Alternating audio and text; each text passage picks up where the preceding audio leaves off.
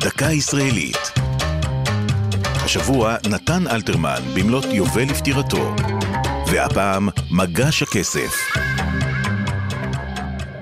מעטים השירים בשירה העברית לדורותיה שנצרבו בתודעה כמו מגש הכסף של נתן אלתרמן.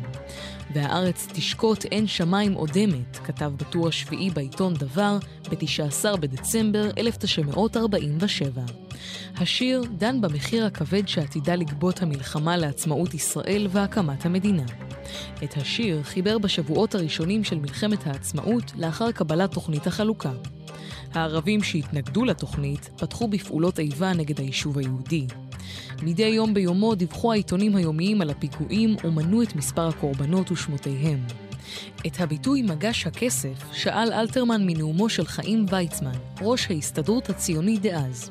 בעצרת פומבית ארבעה ימים טרם פרסום השיר אמר ויצמן, שום מדינה אינה ניתנת על מגש של כסף. תוכנית החלוקה אינה מקנה ליהודים אלא סיכוי.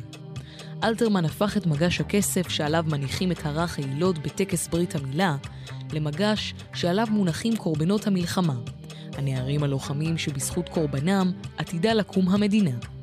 מאז נטבע המושג בשיח הישראלי, וביום הזיכרון לחללי מערכות ישראל ופעולות האיבה, נוהגים לקרוא את השיר הזה מעל כל במה. זו הייתה דקה ישראלית על אלתרמן ומגש הכסף. כתבה טליה כהן. ייעוץ הפרופסור זיווה שמיר. מפיקה יעלי פוקס.